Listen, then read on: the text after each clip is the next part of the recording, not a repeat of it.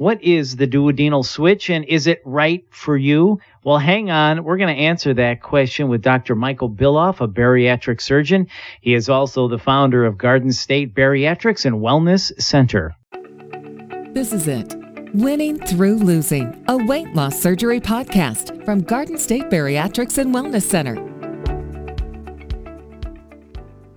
So, Dr. Bilof, what is the duodenal switch?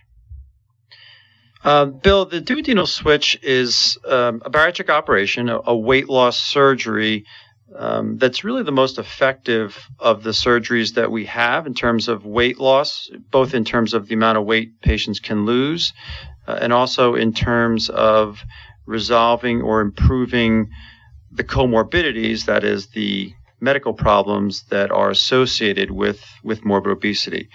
The way I usually describe it to patients in very simple terms, and this is definitely a simplification, is the duodenal switch is essentially a gastric sleeve, which most patients uh, have heard of, and a gastric bypass, which also most patients have heard of. So it's, a, it's sort of a combination of those two operations.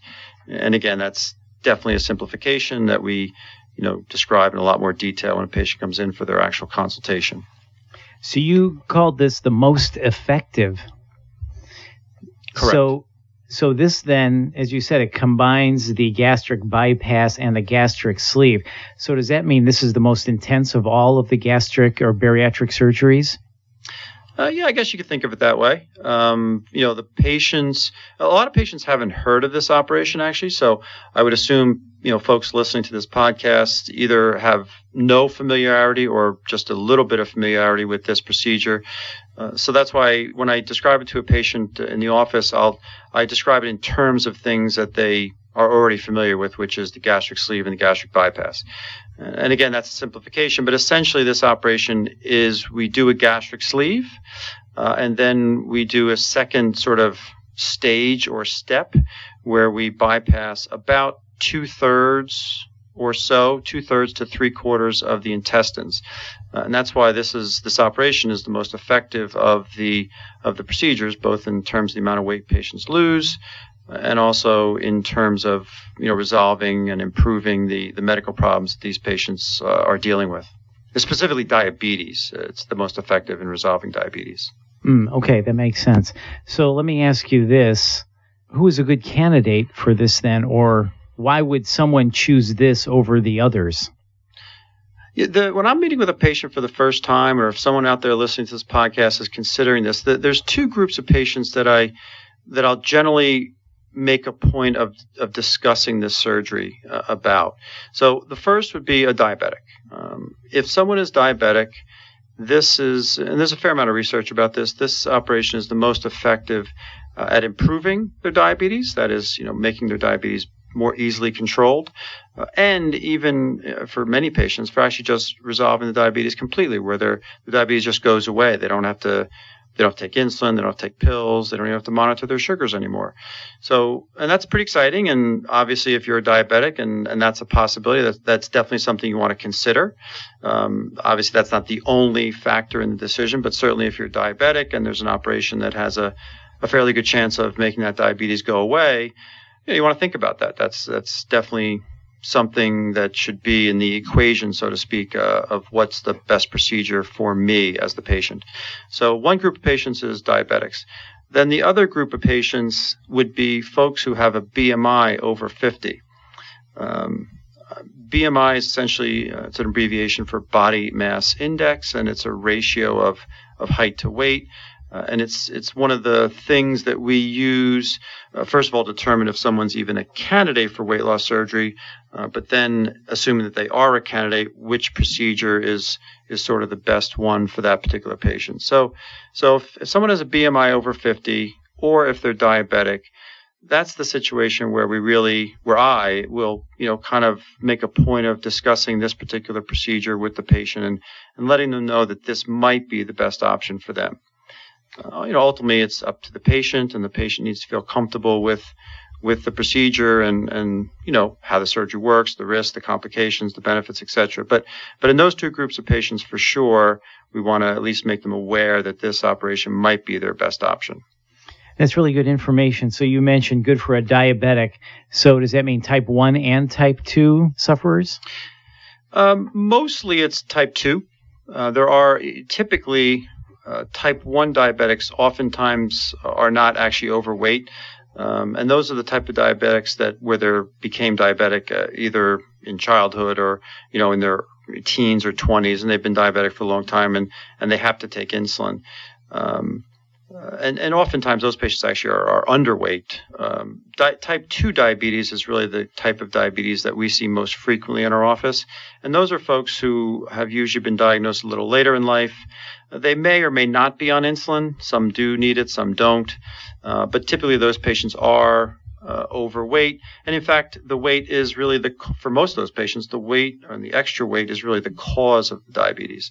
Uh, and so when we do these surgeries that um, help them lose, you know, a significant amount of weight, um, and may also, you know, interfere with the absorption of sugars, which with this, which this procedure does do, uh, that really improves the diabetes pretty dramatically. And Dr. Bilof, can you briefly tell us about the procedure and what the typical recovery is like? Sure.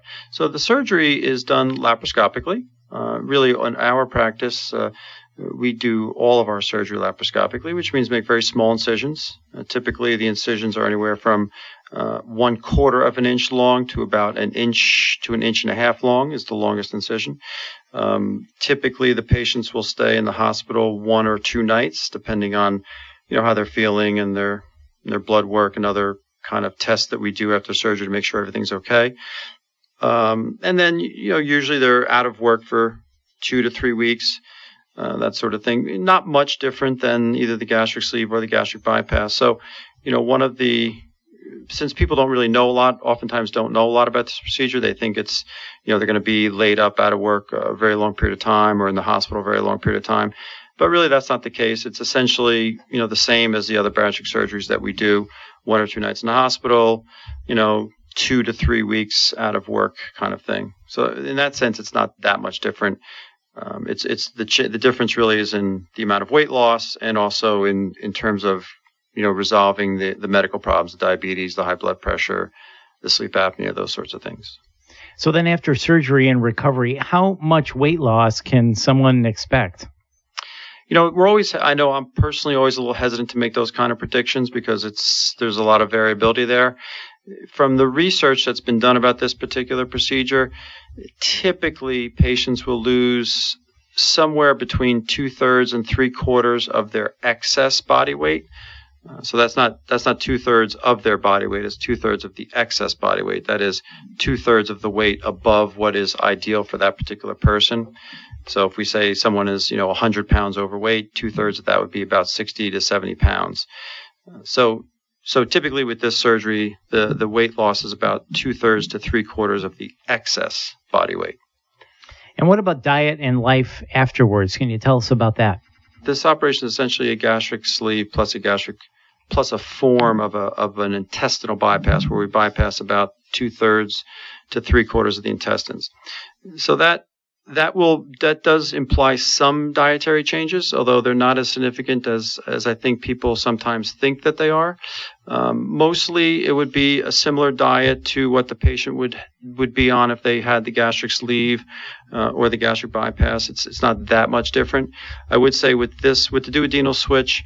Uh, the one thing that patients will often be sensitive to is um, fatty foods. So if they eat high fat foods, uh, that can sometimes cause diarrhea.